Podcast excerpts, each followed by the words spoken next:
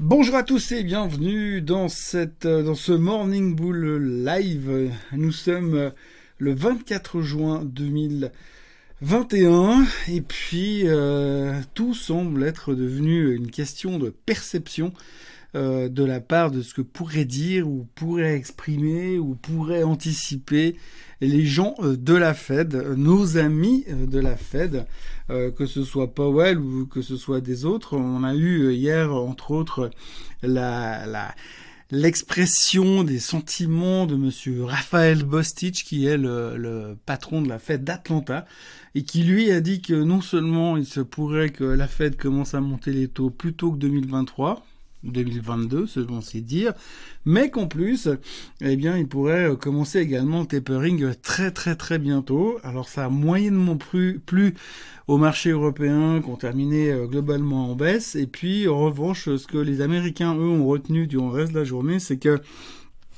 comme l'inflation n'est que transitoire, Retenez bien ce mot transitoire, c'est vraiment le mot euh, de euh, du printemps-été 2021. Et euh, donc du coup, le fait qu'il n'y a pas d'inflation, une inflation qui sera que transitoire, du coup, ça a motivé encore une fois tout le secteur tech. Et donc on a le Nasdaq qui qui son 16e record d'altitude depuis le début de l'année. Tout va très bien sur la tech, c'est fantastique. À noter hier un carton plein de Tesla qui prenait plus de 5%. Alors difficile à dire pourquoi, hein, mais une des raisons peut-être qu'on peut trouver, c'est que Tesla a ouvert une station de, de, de chargeurs pour des Tesla à Lhasa au Tibet. Au Tibet. Alors je suis jamais allé à Lhasa au Tibet, mais enfin je je ne je suis pas sûr qu'ils vendent des milliards de Tesla dans la région, mais en tout cas, il y a une, station de charge pour eux là-bas. Et puis, alors, ce qui est assez intéressant, c'est que tout le monde vend la chose comme étant euh, Tesla euh, installe une station de charge avec des chargements, euh, avec des, des systèmes d'énergie propres, leur propre système d'énergie propre, et tout ça en Chine. Voilà. Donc euh, les Tibétains apprécieront encore une fois le fait d'être en Chine. Enfin, en même temps, personne ne leur demande vraiment leur avis, mais c'est une autre euh, discussion. Donc voilà, ça, hier on parlait beaucoup euh, de toutes ces histoires de, de, encore une fois, de tapering, de hausse des taux et de déclaration de la Fed. Et puis L'autre gros sujet de la journée, c'était à nouveau le Bitcoin, euh, les technos, les cryptos, et c'était vraiment de nouveau assez spectaculaire. Il y avait beaucoup de monde qui parlait du Bitcoin hier, beaucoup de monde qui parlait des cryptos.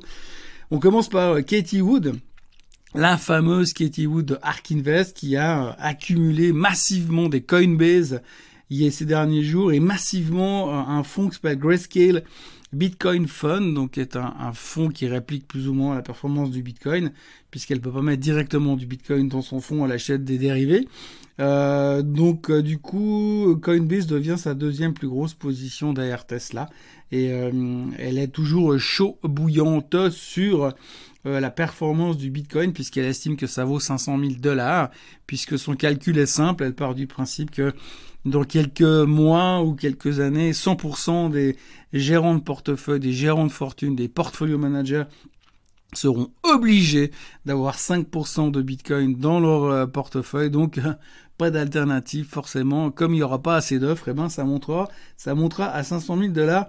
Et puisse-t-elle avoir raison? En tout cas, c'est ce qu'on lui souhaite, parce que si on écoute euh, des détracteurs, certains de ces détracteurs, parce qu'hier il y en avait deux qui parlaient.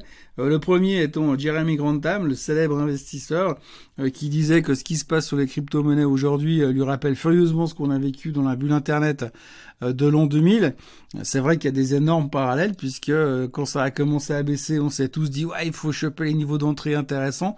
Aujourd'hui, on a vu avec le, le, rebond spectaculaire du Bitcoin ces derniers jours, enfin ces 24, 40, 48 heures, ces dernières 24 et 48 heures, euh, eh bien, on a eu un rebond spectaculaire sur le Bitcoin. Ça, ça, c'est un peu le même style qu'on avait à l'époque dans la bulle Internet. Hein.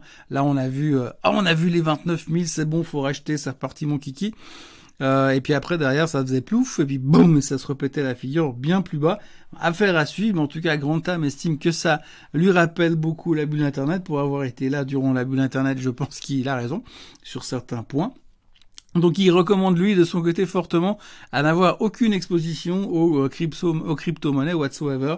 En aucun cas, il faut acheter aucun produit lié aux crypto-monnaies selon Jeremy Grantham. Et puis alors, hier, nous avons eu quand même Nassim Taleb, Monsieur Nassim Taleb, l'écrivain, l'auteur du célèbre livre Le Black Swan. Nassim Taleb a déclaré hier que en gros, hum, il a réitéré le fait que hum, il a publié un article de six pages en fait où il explique que le Bitcoin c'est de la daube, le Bitcoin c'est de la daube et le Bitcoin c'est de la daube. Tout ça sur six pages. Il pense que ça vaut en termes de valorisation tout simplement zéro.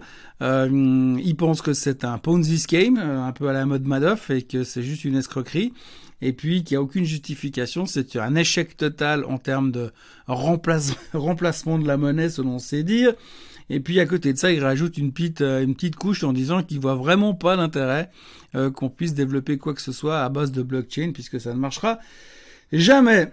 Voilà. Alors euh, Nassim Taleb, qui est un monsieur relativement respecté, risque de se faire plein d'amis en ce moment puisque c'est pas tellement tendance de dire du mal des crypto-monnaies et du Bitcoin en particulier et encore moins de la blockchain, puisque c'est un petit peu la seule chose que même les détracteurs des crypto-monnaies estiment que ça reste quand même quelque chose d'intelligent et de valable. Voilà un petit peu les choses dont on parle aujourd'hui. C'est vrai que c'est pas grand chose, c'est vraiment des marchés d'été. Alors, si vous regardez par la fenêtre, c'est pas vraiment l'été, c'est plutôt quelque chose qui se rapproche de juste avant l'hiver, quand on commence à commence à aller louer les skis pour euh, la saison. Euh, mais voilà, en dehors de ça, le marché se comporte comme un peu un marché d'été. Dans les les choses qu'il faut retenir aujourd'hui, eh bien, euh, les Anglais et les Russes sont en train de se chauffer en Crimée. Alors on en parle peu dans les médias pour l'instant, mais il semblerait que les Russes aient tiré sur un destroyer euh, britannique qui se baladait un peu trop près des zones de sécurité de, la Crimée. Donc euh, les tensions militaires commencent de, dans cette région à nouveau.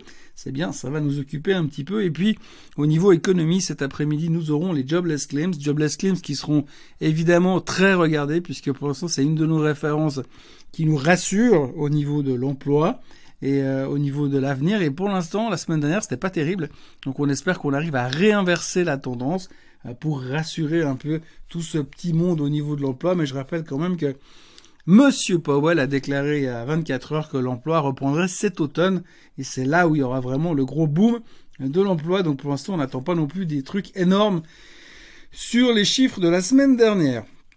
Aujourd'hui, pas d'idée d'investissement. Ben, pas d'idée parce qu'aujourd'hui, il y a le trading day euh, à partir de midi.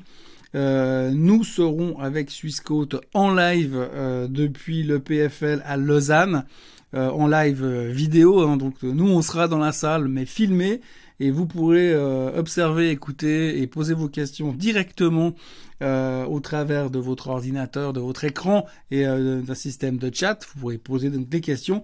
il y aura six sessions différentes où on parlera de toutes les choses à la mode, d'hydrogène, de crypto-monnaie. on aura deux panels de discussion avec un analyste et un hedge fund manager. Euh, enfin, pas mal de choses assez intéressantes. C'est moi qui serai le modérateur euh, tout à l'heure. 6 heures de direct de midi à 18 heures. Donc, je me dispense de l'idée du jour aujourd'hui parce qu'on vous, en, on vous en apportera plein tout à l'heure. Vous pouvez bien évidemment vous inscrire. Le lien d'inscription est en dessous euh, de cette vidéo, euh, ou bien vous le trouvez sur la, le, là c'est le podcast, mais la version vidéo, vous avez en dessous de la vidéo, vous avez la, le lien pour vous inscrire, c'est gratuit, et puis c'est de midi à 18h. Voilà. Euh, la question du jour aujourd'hui euh, a trait à différentes choses. J'en ai pris plusieurs parce qu'elles sont assez courtes. Euh, vous parlez souvent de mettre des stops afin de se protéger d'une éventuelle baisse. Il s'agit du stop loss order avec une limite de déclenchement. Mais quelle différence avec un ordre limite au niveau de la vente? N'est-ce pas plus simple de mettre un ordre limite? Alors il faut bien, c'est des termes techniques. Un stop loss, c'est quand vous avez acheté un titre et que vous voulez mettre une limite pour le vendre au cas où ça commence à baisser. Euh, sous-entendu, vous achetez un titre à 100 dollars, il monte à 120, et vous dites voilà, bah moi je, veux bien, je veux bien le garder, mais si jamais il redescend en dessous de 110, je veux le vendre. Alors là, vous mettez ce qu'on appelle un stop loss. Quand les 110 sont touchés, ça déclenche automatiquement une vente parce que vous partez du principe que votre stratégie, c'est que si ça casse les 110 à la baisse, c'est que ça va à, à 90, à 80 ou à 50, peu importe. Mais donc, vous voulez pas euh, prendre le risque que ça aille beaucoup plus bas. On l'utilise surtout quand on, on a peur que ça vienne casser un support et euh, qu'on veut pas euh, perdre le gain parce qu'on n'est pas là, parce qu'on n'est pas devant nos écrans, parce qu'on est en vacances, peu importe. Euh, il existe aussi le stop euh, limite, c'est-à-dire que vous pouvez mettre un stop loss. Un stop loss a la particularité si vous mettez pas de stop limite, c'est que vous mettez un point de déclenchement et ensuite ça part au mieux. Donc là, il y a une question de volume, il y a une question d'ouverture, il y a une question de problématique. Si par exemple vous mettez un stop loss et puis que le titre il ouvre déjà 20% plus bas, vous allez vous faire exécuter 20% plus bas. Un stop limite, c'est dire ok, je veux me vendre si ça casse, si ça paye 110, je veux vendre avec une limite à 109. Je veux vendre mais pas plus bas que 109. Et si ça va beaucoup plus bas, bah tant pis, je les garde. Voilà, c'est un petit peu comme ça qu'on peut jouer. Quand vous parlez d'un ordre limite, c'est un ordre à la vente, tout simplement, mais au-dessus. Donc vous avez toujours vos titres que vous avez achetés à 100 et vous dites moi à 120 je veux les vendre, vous mettez un, ordre de vente à 120 et quand le titre arrivera à 120 il sera vendu. Mais c'est pas pareil qu'un stop loss. Le stop loss est en dessous du prix de l'action d'aujourd'hui, l'ordre limite est au-dessus du prix de l'action d'aujourd'hui. La deuxième question, euh, comment mettre en place une stratégie? Alors là, euh, c'est pas une question que je peux répondre en 10 secondes. Il me faudrait à peu près 10 heures ou 10 jours ou 10 mois, je sais pas. C'est tellement vaste et tellement compliqué. Euh, je peux pas non plus vous conseiller comme un bouquin comme vous me le dites.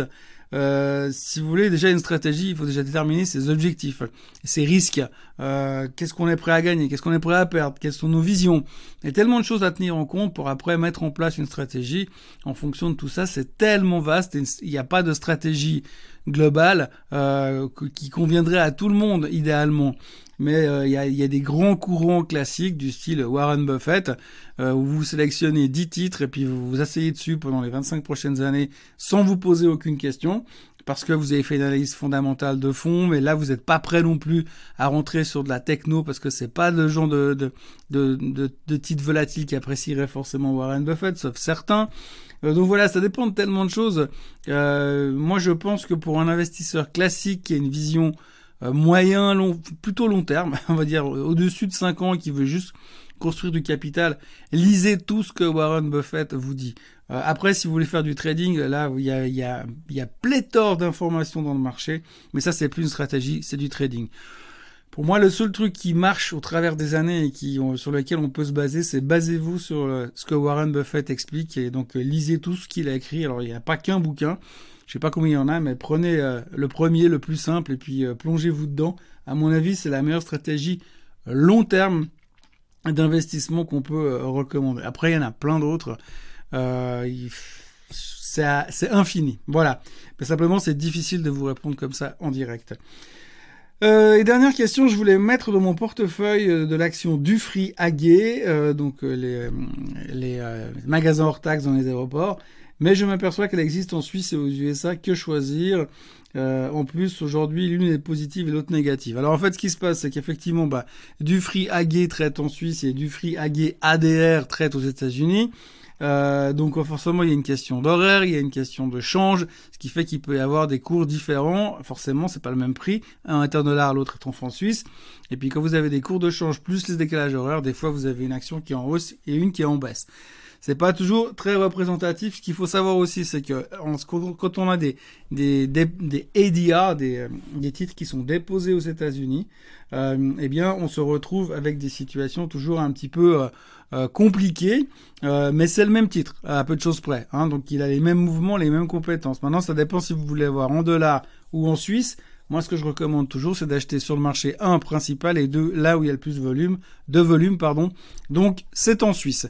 Mais grosso modo, que vous l'achetiez en Suisse ou aux États-Unis, à la fin, euh, si vous la gardez pendant 10 ans puis que l'action fait x3, bah, vous avez fait x3 sur le dollar ou x3 sur le franc suisse, mais ça changera pas grand chose à la photo finish. Mais en général, si vous êtes en Suisse, si vous avez un compte en Suisse, si vous avez des francs suisses, et si vous voulez acheter une action suisse, achetez-la en Suisse, c'est là de toute façon où il y a le plus de volume.